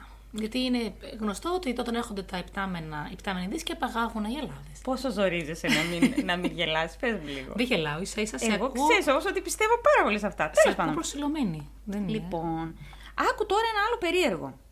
Αυτός έλειπε πέντε μέρες. Ωραία. Ναι. Ο ιατροδικαστής είπε ότι πέθανε εκείνο το πρωί. Πριν από πέντε μέρες. Όχι, εκείνο το πρωί που τον βρήκανε. Οκ. Άρα, Τέσσερις μέρες ήταν ζωντανός. πού ήτανε; Ναι, ήταν ζωντανός, άρα κάπου ήτανε. Το θέμα είναι ότι μέσα στο στομάχι του βρήκαν, βρήκαν η ίχνη του φαγητού που είχε φάει πέντε μέρες πριν. Α, ήταν νηστικός και τέσσερις μέρες. Δεν γίνεται, θα το έχει χωνέψει. Καταλαβαίνεις τι σου λέω; Θα το σκεφτώ με τον εαυτό μου, με όλα τα CSI που έχω δει και crime something, πόσο καιρό μένουν τα πράγματα του στομαχιού Δεν μέσα. μένουν. Ακόμα και κρέας να φας, γιατί το ψάξα. Το οποίο δεν χωνεύεται εύκολα. Μετά από 8 ώρες το πολύ έχει χωνευτεί. Άμα φάει στη φάδο. Στη φάδο είσαι δύσκολα. Ενεχνεύεται αιώνες μετά. Σωστά. Αλλά αυτό δεν είναι παράξενο. Ότι μέσα στο στομάχι του υπήρχαν ακόμα το φαγητό που είχε φάει εκείνη την ημέρα που εξαφανίστηκε. Άρα εσύ να μου πεις ότι ενώ έλειπε για πέντε Δεν μέρες, θέλω να σου πω τίποτα. ε, Στην πράξη ήταν σαν να λείπει μία. Ναι. Μάλιστα. Και επίσης και τα γένια του ήταν το ίδιο. Δηλαδή, αν ένας άνθρωπος έλειπε ή τον είχε αρπαγάγει ή οτιδήποτε, θα είχε γένια πέντε ημερών όταν Συμφωνώ σε βρέθηκε. αυτό. Αυτός ήταν τα γένια όπως είχε ξυριστεί εκείνο το πρωί. Να ήταν κουρεμένος. Άλλο αυτό. Αυτό θα το εξετάσουμε αργότερα. Να αφήσουμε στην άκρη τώρα τον Ζίγμουντ. Μάλιστα. Πολύ να- ώρα τον είχαμε. Ναι. Και να πιάσουμε πάλι τον Άλαν Γκότφρι. Τον αστυνομικό. Τον αστυνομικό. Βέβαια. Ο Άλαν Γκότφρι λοιπόν ε, ε, ανέλαβε την υπόθεση, ψάξανε πάρα πολύ. Κάνανε πάρα πολύ καλή δουλειά οι αστυνομικοί της Φαντάσου λίγο περιοχής. αυτούς τους αστυνομικούς που έχουν μια πράσινη κολόδη ουσία και ψάχνουν να βρουν τι είναι. Η οποία κολόδης ουσία, όταν εγώ το διάβασα, λέω ρε φίλε, ναι. Πάρα πολύ συχνά με κοιτάς, με κοιτάς με ένα βλέμμα. Τι θα ακούσω τώρα, Παναγία μου; Ναι, γιατί με έχεις προειδεάσει με το λέω ρε φίλε, ναι. ναι. Αυτό. Αυτή η κολόδης ουσία, σε πληροφορώ, έχει βρεθεί πάνω σε πάρα πολλούς ανθρώπους που έχουν ισχυριστεί ότι έχουν απαχθεί από εξωγήινους. Σε αγελάδες. Και σε πληροφορώ ότι η συγκεκριμένη μαρτυρία υπάρχει και σε μια πάρα πολύ γνωστή υπόθεση από την Ελλάδα. Η συγκεκριμένη, η συγκεκριμένη κολόδης ουσία, που το έχω κάνει και βίντεο να μπείτε να δείτε στο Σωσάνα M. Ε, Απαγωγέ από εξωγήινους. Ήταν η ώρα. Αλλά το έχω ακούσει πάρα πολλές Στις φορές. αγελάδες υπάρχει αυτή η κολόδης ουσία; Όχι. Λοιπόν. Α, Θεέ μου. λοιπόν, ακούστε λίγο τώρα. Ξαναπιάνουμε τον Άλαν Γκότφρι. Ανέλαβε την υπόθεση ο άνθρωπος, ασχολήθηκε, ψάξανε πάρα πολύ. Ψάξανε το οικογενειακό περιβάλλον. Ψάξανε μήπως κάποιο, είχε κάποιον εχθρό, μήπως αυτοκτόνησε, μήπως θέλει να φύγει, μήπως δεν είχε καλή σχέση με την γυναίκα του και ε, αγανάκτησε, ας πούμε, όλα αυτά που τραβούσε ο άνθρωπος και ήθελε να φύγει. Δεν μπορούσαν να βρούνε καμία εξήγηση για όλο αυτό που συνέβη. Και κυρίως αυτό που δεν μπορούσαν να εξηγήσουν ήταν το ε, πώς ενώ έλειπε πέντε μέρες, έμοιαζε σαν να έλειπε μία. Και εκτός αυτού, δεν είχαν κατά βάθος κάτι να εξηγήσουν γιατί ο άνθρωπος δεν αυτοκτόνησε. Ναι. Ναι. Δεν ήταν αυτοκτονία. Ήταν ανακοπή. Και μάλιστα είχε λέει στο πρόσωπό του αυτή την. Τώρα θα γίνω λίγο Το- γραφική. το- το- την έκφραση του τρόμου, μάλλον. Του τρόμου, ναι. Που τη βρίσκουμε συνήθως στου ανθρώπους που πεθαίνουν με φρικτό τρόπο, Ναι. έτσι. Ξαναπιάνουμε τον Άλαν, Γκο- τον Άλαν Γκόντφρι. Έχουν αυτή λοιπόν την υπόθεση, ασχολούνται πάρα πολλοί άνθρωποι, αλλά τα αφήνουν προς το παρόν γιατί δεν έχουν στοιχεία. Πέντε μήνες αργότερα λοιπόν, στις 28 Νοεμβρίου του 1980, Ωραία. ένα χρόνο και μία μέρα μετά τα γενέθλιά μου, θα το πούμε και αυτό, ο Άλαν Γκότφρι παίρνει ένα τηλεφώνημα στο αστυνομικό τμήμα και κάποιος του λέει ότι κοίταξε να δεις, λείπει το κοπάδι μου με τις αγελάδες. Σωστά. Είχαμε Ναι, ώρα. Θέλω να σχολιάσεις. Τίποτα. Λοιπόν. Και πηγαίνει ο άνθρωπος να ερευνήσει την υπόθεση. Άρα Φαντάσου ο πόση δουλειά αστυνομικός είχαν στο που ερευνά Ναι. Μια δολοφονία, ερευνά, ερευνά και την εξαφάνιση ενός κοπαδιού από αγελάδες. Ναι, φαντάσου. Εξαιρετικά. Οι άνθρωποι τι να κάνουν, ό,τι έχουμε. Ο καθένας δουλίτσα να υπάρχει. Σωστά. Ε, και πηγαίνει ο άνθρωπος, όντως βρίσκει, μιλάει με τον. Ε, ε, φάρμερ, πώς θα το πω; Αγελαδάρχη. Τον αγρότη. Γελαδάρι, όχι γελαδάρχη. Μιλάει με τον άνθρωπο, τον κτηνοτρόφο τέλος πάντων. Ωραία. Ναι. Και λέει έφυγε το κοπάδι. Πηγαίνει και αυτός ο καημένο, τι να κάνει, μιλάει με τον άνθρωπο και γυρνάει πίσω προς το αστυνομικό τμήμα. Είναι απογευματάκι. Ε, είναι, βασικά είναι γύρω στις 3-4 η ώρα από ό,τι θυμάμαι, ή 5 εκεί μέσα. Άρα, επειδή είναι χειμώνας, Αυτό, σκοτεινιάζει αρχίζει και νωρί. Σκοτεινιάζει Αγγλία. Βλέπει μπροστά στο. Οδηγώντας, βλέπει μπροστά στο δρόμο ένα μεγάλο αντικείμενο. Από μακριά, έτσι όπως το είδε ο άνθρωπος, σου λέει είναι φορτηγό, κάτι τέτοιο. Και αρχίζει και πατάει φρένο. Φτάνοντας λοιπόν κοντά, συνειδητοποιεί ότι δεν είναι φορτηγό, ότι δεν είναι κάποιο προπορευόμενο όχημα, ότι είναι ένα υπτάμενο αντικείμενο. Που κουβαλάει τι αγελάδε. Σταμάτα! Μην το Συγγνώμη. κάνεις αυτό, περίμενε. Το υπ- οποίο υπτάμενο αντικείμενο ύπταται σε ένα ύψος 1,5 μέτρο από το δρόμο. Έχει το κλασικό σχήμα που έχουμε στο μυαλό μας, αλλά πιο. Αυτός το, το, το είπε σαν. είχε το σχήμα του διαμαντιού, σαν ρόμβος. Έμοιαζε περίπου. Είχε 6 μέτρα πλάτος και 4-5 μέτρα ύψος. Προσπάθησε από τον ασύρματο να ειδοποιήσει, Και το ασύρματος φυσικά δεν έπιανε, γιατί ξέρουμε όλοι τι συμβαίνει με τις ηλεκτρονικές συσκευές. Συμφωνούμε Όταν απόλυτα σε υπάρχουν αυτό. εξωγήινοι. Ναι. Δεν λειτουργεί τίποτα και δεν μπορεί να έρθει σε επαφή με Ναι. κανέναν. Δεν, δεν μπορεί να προχωρήσει, αλλά δεν μπορεί και να φύγει. Σου λέει πρέπει να δω τι είναι αυτό το πράγμα. Αστυνομικός. Δεν μπορεί να κάνει κάτι άλλο λοιπόν και αυτό που βρήκε λογικό να κάνει εκείνη την ώρα, επειδή δεν είχε και φωτογραφική μηχανή, κινητό Ναι. όπως έχουμε τώρα, είναι να κάτσει να ζωγραφίσει το αντικείμενο. Ωραία. Γιατί ήταν και καλλιτέχνης. Ναι. Πήρε ένα χαρτί και σου λέει: Θα προσπαθήσω να, να, να, να κρατήσω όσες πληροφορίες και όσες λεπτομέρειες μπορώ, γιατί μετά μπορεί να φύγει αυτό και να το χάσω εγώ. Με ωραία μέχρι εδώ. Ωραία. Ξαφνικά το αντικείμενο βγάζει μία λάμψη και εξαφανίζεται στον ουρανό. Αυτός καταλαβαίνεις. Μετά αρχίζει και λειτουργεί ο ασύρματος. Τα ξέρουμε τα γνωστά από Βέβαια. ταινίες. Πηγαίνεις στο αστυνομικό τμήμα και το αναφέρεις στους συναδέλφους. Το τι δούλεμα έφαγε δεν μπορείς να φανταστείς. Προφανώς. Ε, Νομίζω ότι μπορώ να φανταστώ. Γιατί Δεν μπορείς να φανταστείς. Εκεί που είσαι ένας νοήμων άνθρωπος με μια επαγγελματική καριέρα, όπως είπες, ξαφνικά πρέπει να εξηγήσεις σε συναδέλφους ότι έχεις δει έναν επτάμενο δίσκο. Δεν σου είπα το καλύτερο όμως. Και ξέρω ότι εδώ τώρα θα γίνει χαμός. Αν Γρέτησα. είχαμε ακροατήριο, θα γινόταν σφαγή. Μια μέρα πρέπει να το κάνουμε με κόσμο. Αχ, να το κάνουμε με κόσμο μια φορά. Θα έχει πολύ πλάκα. Πώς θα γίνει αυτό, Θα το συζητήσουμε. Θα το συζητήσουμε, ναι. Το καλύτερο ποιο είναι; Φεύγει το υπτάμενο αντικείμενο και προχωρώντας προς το σημείο που υπήρχε το υπτάμενο αντικείμενο, στο ακριβώς δίπλα χωράφι, τι βρίσκει; Τις αγελάδες. Ναι, Οπότε ένα πρόβλημά του λύθηκε. Βρήκε τις αγελάδες. Τις αγελάδες που λείπανε. Ωραία. Το καταλαβαίνουμε μέχρι Βεβαίως. εδώ. Ωραία. Οπότε γυρνάει στο αστυνομικό τμήμα και το λέει. Τρώει πολύ δούλευμα, δεν το συζητάω. Και το θέμα ξεχνιέται. Οκ. Μέχρι ένα χρόνο μετά, που ένας πάρα πολύ διάσημος ουφολόγος. Ουφολόγος νομίζω δεν είναι δόκιμος όρος να ξέρεις. Υπάρχει. Ουφολόγος. Πλάκα μου κάνεις. Μάλιστα. Ουφολόγος, ερευνητής εξωγήινης νοημοσύνης που είναι και ο φίλος μας ο Χάρης ο Κουτσιάφτης. Να τα λέμε και αυτά. Top στην Ελλάδα. Να μην τα πούμε. Το ξέρω το Χάρη. Ναι. Όχι προσωπικά. Ναι. Όχι, θα είχαμε κάτι πιο ωραίο από το ουφολόγος. Υπάρχει και ουφολόγος και, στα, και μάλιστα ε, στα σεμινάρια αυτά που κάνω εγώ, υπάρχει και course να το πάρεις άμα θέλεις. Ufology. Ufology. Οκ. Ναι. Ουφολόγος, λοιπόν. Θα βρεις καμία πιο ωραία περιγραφή στα ελληνικά, είναι η αλήθεια. Δεν πώς θα το πεις; Αγνωστό υπτάμενο αντικειμενό λόγος; Δεν ξέρω. Ωραία Θα το το λέει ο σκεφτώ. Χάρης. Ερευνητής εξωγήινης. Καλύτερα. Αυτό μου αρέσει περισσότερο. Ναι, μ' αρέσει Όχι, πάρα πολύ. ουφολο... τι, εσάς... Ε, ναι. τι επαγγέλλεστε, ουφολόγος. Να είστε καλά, δουλίτσα να υπάρχει. δεν ξέρω. Λοιπόν, Πάμε πάλι. που ένας διάσημος ουφολόγος, το οποίο το όνομα για κάποιον λόγο δεν το σημείωσα, μπορεί να μην μου άρεσε. Ε, Ή να μην διαβαζόταν, γιατί διαλέγεις και κάτι ονόματα που στραμπουλάμε τη Ναι. γλώσσα μας κάθε φορά. κάνει τη σύνδεση των δύο υποθέσεων. Και λέει: Στην περιοχή ε, λείπανε κοπάδια. Ο άνθρωπος αυτός εξαφανίστηκε και υπάρχει αυτή η χρονική ασυνήθεια. Α, δεν σου είπα το άλλο όμως. Που όταν γύρισε ο Γκότφρι στο αστυνομικό τμήμα, συνειδητοποίησε ότι λείπανε 30 λεπτά από το χρόνο του. Ναι, Υπάρχει αυτός σε αυτές τις. το καταλαβαίνω. Έχω δει και εγώ όλες αυτές τις ταινίες. δηλαδή, αυτός, ας πούμε, μέσα στο μυαλό του νόμιζε ότι είναι, ας πούμε, 5,5, γιατί κοιτούσε το ρολόι ότι α, πηγαίνω εκεί, και όταν έφτασε στο αστυνομικό τμήμα ήταν 6. Είχε αυτό το κενό το χρονικό. Μάλιστα. Ψάχνοντας λοιπόν αυτός ο ουφολόγος κάνει τη σύνδεση και πείθουν τον Άλαν Γκόντφρι να κάνει ύπνωση. Μ' αρέσουν αυτά. Να, τώρα φτάνουμε στην Τώρα ασυλία μπαίνουμε που στα μου δικά αρέσει. σου. Ε, ναι, Στα δικά σου αυτά. τα- τα Σε μένα. λιβάδια, Αφήσαμε τα τέλος δικά σου, εγώ είμαστε στα χωράφια μου. Τα χωράφια Που δεν σου. έχει γελάδια. Και μετά από ύπνωση συνειδητοποιούν ότι εκείνη η λάμψη που είδε Ναι. και μετά έφυγε το αντικείμενο, εκείνη την ώρα λοιπόν που έγινε αυτή η λάμψη, αυτόν τον πήραν οι εξωγήινοι. Έλεγε αυτός με, κάτω από ύπνωση, έτσι. Ότι τον πήρανε, ότι του κάνανε κάποια περίεργα ε, πειράματα, ότι είδε εξωγήινους, αυτός έκανε μια πλήρη αναφορά του τι ακριβώς συνέβη, ε, μια περιγραφή, τα οποία μάλιστα και αργότερα τα έκανε και βιβλίο.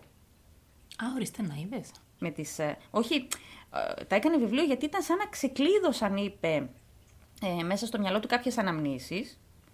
Αυτό κάνει πολλές φορές η ύπνωση. Ναι, φυσικά. Αυτό κάνει. Ωραία. Ουσιαστικά. Σου Ναι. ξεκλειδώνει όλα αυτά που εσύ έχεις αφήσει σε μικρά δωματιάκια του μυαλού σου. Επειδή ξέρω ότι έχεις ασχοληθεί με την ύπνωση, θα σου κάνω μετά κάποια ερώτηση σχετικά με αυτό. Μάλιστα. Να μην το πω αυτό. Μα το όχι. Α. Τώρα τα πες. Με κοίταξες λίγο περίεργα. Λοιπόν, Εγώ το είπα από την αρχή και στο προηγούμενο podcast ότι αν κάποιος άνθρωπος παρακολουθεί τα podcast μας από την αρχή μέχρι το τέλος, θα μάθει πράγματα για μας που μπορεί να μην τα ξέρει κανένας άλλος άνθρωπος όλα αυτά ταυτόχρονα. Και θα τα μάθει και θα πει, αυτές τώρα έχουν φίλους, είναι φυσιολογικές. Και μετά σκέφτεται το υπόλοιπο σόι τους πώς είναι; ναι ρε φίλε, αυτό δεν το είχα σκεφτεί ποτέ. Ναι. Να πούμε λοιπόν και να ξεκαθαρίσουμε εδώ ότι πέρα από την αδερφή μου που είναι λίγο. δεν είναι σαν εμάς. Το μόνο που την είναι δεύτερη είναι ο Πάο. Ναι, Έχει φυσιολογική. μια τρέλα. Όλοι οι άλλοι στο σώμα είμαστε φυσιολογικοί. Όλοι οι υπόλοιποι. Φαινομενικά. Δεν Ναι. ξέρεις, ο καθένας. Ε, είναι μια χαρά άνθρωποι. Ναι. Και πάμε. Disclaimer, πριν- λέει. Disclaimer. Σήμερα περνάμε πολύ ωραία, δεν ξέρω γιατί. Σήμερα περνάμε καταπληκτικά. Λοιπόν, να μου κάνεις την ψυχολογία χάλια κάθε φορά πριν ξεκινήσουμε. Γιάννη, Δεν σε σου την πειράζει. έκανα χάλια, λες ψέματα στον κόσμο. Ε, Κάπως με έκανες. Απλά σε βοήθησα να πάμε σε αχαρτογράφητα νερά. Γι' αυτό ρε φίλε, αυτό εσύ, εσύ είσαι συγγραφέας και εγώ είμαι YouTuber. Γι' αυτό. λοιπόν, που είχαμε μείνει στον Άλεν Γκότφρι και στο κοπάδι με τις Που αγελάδε. έκανε το βιβλίο. Γιατί Ναι. το ανοίξανε παραθυράκια, πορτούλες. Αυτός λοιπόν μετά είπε ότι δεν ήταν σίγουρος αν οι αναμνήσεις αυτές ήταν κάτι που έγινε στα αλήθεια ή αν ήταν κάτι που το έφτιαξε με το μυαλό του. Πολλοί λοιπόν είπαν ότι θα μπορούσε, και εκεί θέλω τα φώτα σου σχετικά με την ύπνωση, αυτά που θυμήθηκε να ήταν ένα συνοθήλευμα πληροφοριών που είχε συνδέσει, πραγμάτων που είχε ακούσει εμ, και τα έκανε μες στο μυαλό του μια πολύ ωραία ιστορία. Με κοιτάς με, με- με- με- δεν ξέρω ακριβώς πώς να το περιγράψω αυτό το. Όχι, σκέφτομαι πόσο ύπουλα φέρθηκες. Ναι. Και είπες ότι πάμε σε αυτό χωράφια που είναι δικά σου. Ενώ Ναι. εσύ έχεις πλήρη άγνοια Ε, πλήρη. και θα ήθελες τα δικά μου φώτα σαν δεν τρέπεσαι. Όχι, πες λίγο ισχύει αυτό. Εγώ, εγώ έχω μια άποψη. Και εγώ γιατί έχω έχω μια ασχοληθεί. άποψη. Έχω ασχοληθεί. Νομίζω ότι η άποψή μου θα συμφωνήσει με τη δική σου. Αλλά άποψη. εσύ έχεις, εγώ, ασχολ- εγώ έχω ασχοληθεί με τα όνειρα, με το συνειδητό όνειρεμα, με εσωτερικέ προβολές και όλα αυτά. Δεν έχω ασχοληθεί συγκεκριμένα όμως με την ύπνωση. Εγώ δεν έχω ασχοληθεί με τους εξωγήινους. Ε, Άλλο αυτό. Ε, Συνήθως αυτά που ξεκλειδώνεις είναι πράγματα που έχουν πραγματικά συμβεί. Ναι. Δεν φτιάχνεις ιστορίες τις οποίες θα ήθελες μετά να πεις σαν παραμύθι. Δε- όταν λέω φτιάχνεις, δεν εννοώ συνειδητά. Εννοώ ασυνείδητα, ρε παιδί. μου. Μπορεί το μυαλό σου. Λέω εγώ τώρα μπαίνω στο, στο, στη Όταν θέση. κάνεις, όταν κάνεις μια ύπνωση, μπαίνεις σε μια πλευρά του υποσυνείδητού σου και κοιτάς αυτά που πραγματικά έχουν συμβεί. Ή μπορείς να ξεκλειδώσεις πράγματα που είναι κάπου μέσα στη μνήμη σου. Φαντάζομαι ότι ο άνθρωπος δεν έκανε αναδρομές σε προηγούμενες ζωές. Όχι. Φανταζόμαστε όλοι. Αλλά ακόμα και αυτό να έκανε, θα ήταν κάποια πληροφορία που θα την είχε από προηγούμενη ζωή. Ωραία. Ε, τώρα πρέπει να δείτε τα δικά της μούτρα. Το όχι, με έβαλες σε σκέψη. Και επίση να ρωτήσω κάτι. Βεβαίως. Γιατί δεν μου έχεις κάνει εμένα ποτέ ύπνωση; Πώς πήγαμε από το εσύ που έχεις ασχοληθεί με αυτά. Λοιπόν, ωραία, συνεχίζουμε γιατί πάλι ξεφύγαμε. Λοιπόν, και έμεινε κάπου εκεί. Και μετά αρχίσαν να ασχοληθήκαν πάρα πολύ τα μέσα μαζικής ενημέρωσης, εφημερίδες, δημοσιογράφοι, όλα αυτά με αυτό. Ο άνθρωπος κάποια στιγμή αναγκάστηκε να σταματήσει και να παρατηθεί, γιατί τον πιέζανε από την αστυνομία και του λέγανε ότι μην ξαναμιλήσει για αυτό το πράγμα. Λογικό. Ναι, δεν είναι φυσιολογικά αυτά τα πράγματα. Και ο άνθρωπος ε, παρετήθηκε από αστυνομικός και συνέχισε τη ζωή, τη ζωή του. Δεν ξέρω τι δουλειά έκανε ή αν έκανε κάποια άλλη δουλειά μετά. Και έχουμε μείνει εκεί. Ε, εμάς το θέμα μας ποιο ήτανε; Τι έγινε με το πτώμα, είτε έκανε ο Και τα δύο κακόμοιρος; ταυτόχρονα. Δηλαδή, άκουσε την πρώτη ιστορία με την πώς εξαφανίστηκε ο Ζίγμουντ Αντάμσκι. Και πώς βρέθηκε. Δεν εξαφανίστηκε ο Ζίγμουντ, βρέθηκε νεκρός. Ναι, αυτό. Κάνεις τη σύνδεση με όλα τα υπόλοιπα. Θα μπορούσε να είναι απαγωγή από εξωγήινους. Θα μπορούσε να είναι έγκλημα. Ο άνθρωπος μήπως αγανάκτησε και έφυγε από το σπίτι του ε, ε, και είχε τα θέματα του. Ε, τον απήγαγαν. Ε, να σημειώσω εδώ ότι στην αρχή όταν εξαφανίστηκε η γυναίκα του ήταν σίγουρη για κάποιο λόγο ότι τον απήγαγαν. Ενώ όμως, να το πούμε και αυτό, οι άνθρωποι δεν είχαν κάποια οικονομική άνεση. Η γυναίκα του φαντάζομαι ότι αντλούσε την ε, σιγουριά της από το ότι δεν θα την παρατούσε έρμεη σε ένα καροτσάκι και θα εξαφανιζόταν. Ναι, μάλιστα το είπαν πάρα πολύ αυτό. Ότι δεν θα το έκανε ποτέ και ότι και τις ημέρες πριν εξαφανιστεί, μέχρι και το ίδιο πρωί που τον συνάντησε ένας φίλος, ήταν πάρα πολύ χαρού, χαρούμενος και ευδιάθετο. Και περίμενε το γάμο της ανιψιάς του πώς και πώς. Ωραία. Α πούμε ότι απλά κάτι του συνέβη του ανθρώπου και τελικά πέθανε. Κάποιος τον σκότωσε. Ανακοπή έπαθε. Τρόμαξε από κάτι. Πόσο μπορεί να τρόμαξε; Τρόμαξε επειδή δεν ξέρω. Ήταν και κοντά, κοντά 60 χρονών. Μπορεί να μην είχε κάνει ποτέ το καρδιογράφημα. Αν είχε πρόβλημα με την πίεση. Ναι, είχε κάτι θέματα, θα του με την, συνέβη. είχε θέματα με την υγεία. του. Είδες, είδες που λες τα μισά; Κοιτάμε στα Όχι, τα φαντάζομαι. είπα ότι είχε θέματα με τα Ορίστε. την πνευμόνια του. Ναι, αλλά πώς βρέθηκε πάνω στο, πι- στο, στο, στο, στη σωρό με τα κάρβουνα; Πεντακάθαρος. μπορεί να, να διαπληκτίστηκαν, να μαλώσανε, να έμεινε εκεί ακαριέα ο Σίγμουντ, να τρόμαξε αυτός να τον πήρε με ένα μηχάνημα, έναν γερανό, Α, ένα δεν θα φορτωτή μπορούσε. και να τον έβαλε με τον φορτωτή πάνω. Δεν υπάρχει περίπτωση. Γιατί οι Μάλιστα. υπάλληλοι εργαζόμενοι εκεί στην αποθήκη θα το είχαν δει. Δηλαδή. Χάζευαν, δεν ήταν τρία μέτρα πάνω. Και θα έφερε άλλο στο γερανό και θα τον άφησε πάνω. Δεν στέκει. Και είπαν οι ίδιοι αστυνομικοί όταν το βρήκανε ότι είναι σαν να έπεσε από τον ουρανό. Και χωρίς που κάμισο. Και χωρίς που κάμισο. Και με την κολόδη πράσινη ουσία πάνω του. Και μέσα σε όλα αυτά τι καταλάβαμε, ότι εκτός ότι αυτός πέθανε με τρόπο που δεν ξέρουμε, πήρε στο λαιμό του και τον καγκαημένο Τον τον, άλλον, αστυνομικό, Godfrey. Ναι. ο οποίος και καριέρα μετά δεν έκανε, και λογικά πέθανε στην πείνα γιατί αποκλείται να γίνει διάσημος και πλούσιος από τα βιβλία του. Όχι, δεν έγινε. Και κάπως έτσι χάθηκαν δύο φυσιολογικές ζωές. Και αν είναι εξωγήινη; Σημασία έχει ότι βρήκαμε τις αγελάδες. Δεν σ' άρεσε. Ωραία Εμένα μου άρεσε ήτανε. πάρα πολύ. Ήταν ωραία. Είχε ενδιαφέρον. Απλά εδώ να καταλήξουμε και να πούμε ότι αν μη τι άλλο, η δική μου ιστορία είχε μια αρχή, μέση και τέλος. Ναι, η δικιά μου έχει. Ήταν η πλούσια κληρονόμος. Ναι. Πώς τα έκανε έτσι. Κάνε και ένα ωραία. recap, κάνε μια Και τη ανακεφαλαίωση. χάσαμε. Όχι, ε, ορίστε πάρα πολύ γρήγορη. Ναι. Που έχετε να μας μπερδέψεις με τους εξωγήινους, τα πτώματα, τι Τι αγελάδε. άρεσε, εγώ το βρήκα πολύ ενδιαφέρον. Πολύ ενδιαφέρον είναι όντως. Και θα περιμένω με αγωνία να δω το βίντεο να ξέρεις. Θα, και να κάνεις σαν να μην το έχει ξαναδεί. Να για τα λέω εγώ και εσύ να λέει Ελά, ρε φίλε. Και τέτοια. Αλλά θέλω και live reaction, θέλω και αντιδράσει να δω. Αυτές λοιπόν ήταν οι ιστορίες μας. Εγώ προβληματίστηκα πάρα πολύ και με τη δικιά σου και με τη δικιά μου. Και τώρα που την έλεγα σε σένα, προβληματίστηκα για κάποιο λόγο ακόμα περισσότερο από ότι όταν την έψαχνα εγώ. Γιατί έκανε τις κατάλληλες ερωτήσεις ή είχες τις κατάλληλες αντιδράσεις; Είμαι ο, σωστός- ο σωστός ακροατής. Ναι. Πιστεύεις στου εξωγήνου, ωστόσο. Ε, νομίζω πως είναι πάρα πολύ εγωιστικό να πιστεύουμε ότι είμαστε οι μόνοι άνθρωποι στον κόσμο. Ε, ρώτησα εγώ εσένα που σε έχω ρωτήσει σε συνέντευξη αν πιστεύεις στο Θεό. Ναι, πραγματικά. Πιστεύεις, ε; Κι εγώ πιστεύω. Φουλ. Έχεις δει ποτέ κάτι παράξενο; πραγματικά. Επόμενη ερώτηση. Και κάπως εδώ λέει θα κλείσουν και οι ακροατές το podcast μας, να ξέρεις. Θα Α, σταματήσουν καλά. να μας θα, θα, ακούν. θα σε ρωτήσω κι άλλη φορά, κάποια άλλη στιγμή, να τα Ωραία. ξέρεις. Εγώ έχω δει παιδιά πάντως. Γι' αυτό. Είχε σχήμα διαμαντιού ή κανονικό; Όχι. Επειδή έχω δει λοιπόν και επειδή ξέρω ότι η Νικολία κρατάει σημειώσεις για το τελευταίο podcast, που να το πούμε αυτό, όποια από τις δύο κερδίσει, Βεβαίως. μπείτε στο Δεξαδέρφες Podcast στο Instagram και ψηφίστε ποια ήταν η αγαπημένη σου ιστορία.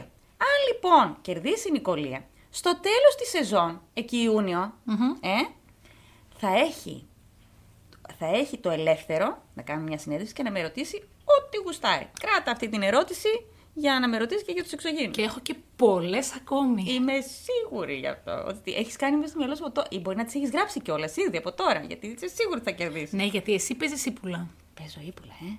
Παίζω. Βέβαια, περιμένουμε από όλους τους ακροατές να μας στείλουν ένα μήνυμα, όσους θέλουν φυσικά, να μας πούνε τη δική τους άποψη. Εκείνοι πιστεύουν στους εξωγήινους. Είμαι σίγουρη. Για να μας ακούνε, οι περισσότεροι πιστεύουν, έτσι δεν είναι; Οι περισσότεροι μπορεί να μας ακούνε γιατί είμαστε μια καλή παρέα. Παίζει και αυτό. Όχι γιατί πιστεύουν στον εξωγήινο. Σήμερα το πρωί είδαμε ένα διαμάντι στον ουρανό. Μην κοροϊδεύεις. Μη, άμα δεν σου τύχει, δεν ξέρεις, φιλέ. Επίσης, μπορεί να μας ακούνε γιατί οι δικές μου ιστορίες είναι καλύτερες. Το λες και αυτό. Το Ε. λες και αυτό. Το λες και αυτό. Οπότε μπείτε και ψηφίστε. Βεβαίως. Σήμερα πέρασα πάρα πολύ ωραία. Και εγώ. Δεν ξέρω γιατί. Εγώ πάντα περνάω πολύ ωραία. Να έρχεσαι μισή ώρα νωρίτερα κάθε φορά να με κάνεις κουρέλι. δεν ξέρω, βγήκε καλά. Έρχομαι. Και είπαμε, σου ανοίγω άλλα παραθυράκια, άλλες Ναι. πορτούλες. Έχεις Ορίστε. δίκιο, έχεις δίκιο. Ευχαριστούμε πάρα πολύ λοιπόν που μας ακούσατε. Σας ευχαριστούμε γιατί και εσείς ανοίγετε άλλα παραθυράκια στη δική μας καθημερινότητα και κάθε φορά που βρισκόμαστε θέλουμε να κάνουμε κάτι περισσότερο και κάτι καλύτερο για σας. Να είστε καλά και μέχρι την επόμενη φορά, γεια σας. Γεια σας!